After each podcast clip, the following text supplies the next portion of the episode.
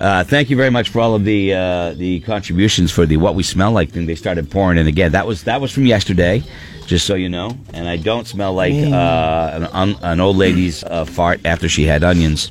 Wow. At least not today. After, not just an old lady's Yeah, fart, but a- after, after. she had onions. You know, After. I appreciate that. That's- Yesterday, I made a mistake.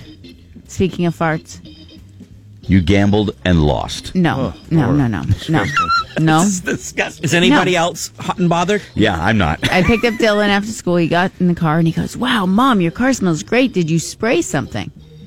And I said, "No, mom's been sitting in here farting flowers." okay, as a joke. So, So that's listen. a mistake, Laura. It was because but Oh. a great one. later on, Parker gets in the car and he goes, Parker, mom knows how to fart flowers. Do you smell it in here? And I'm like, oh boy. Then we go to karate. Uh oh. oh, that's he tells the great. guy sitting next to us, he goes, do you know my mom can fart flowers? I'm like, oh, Jesus."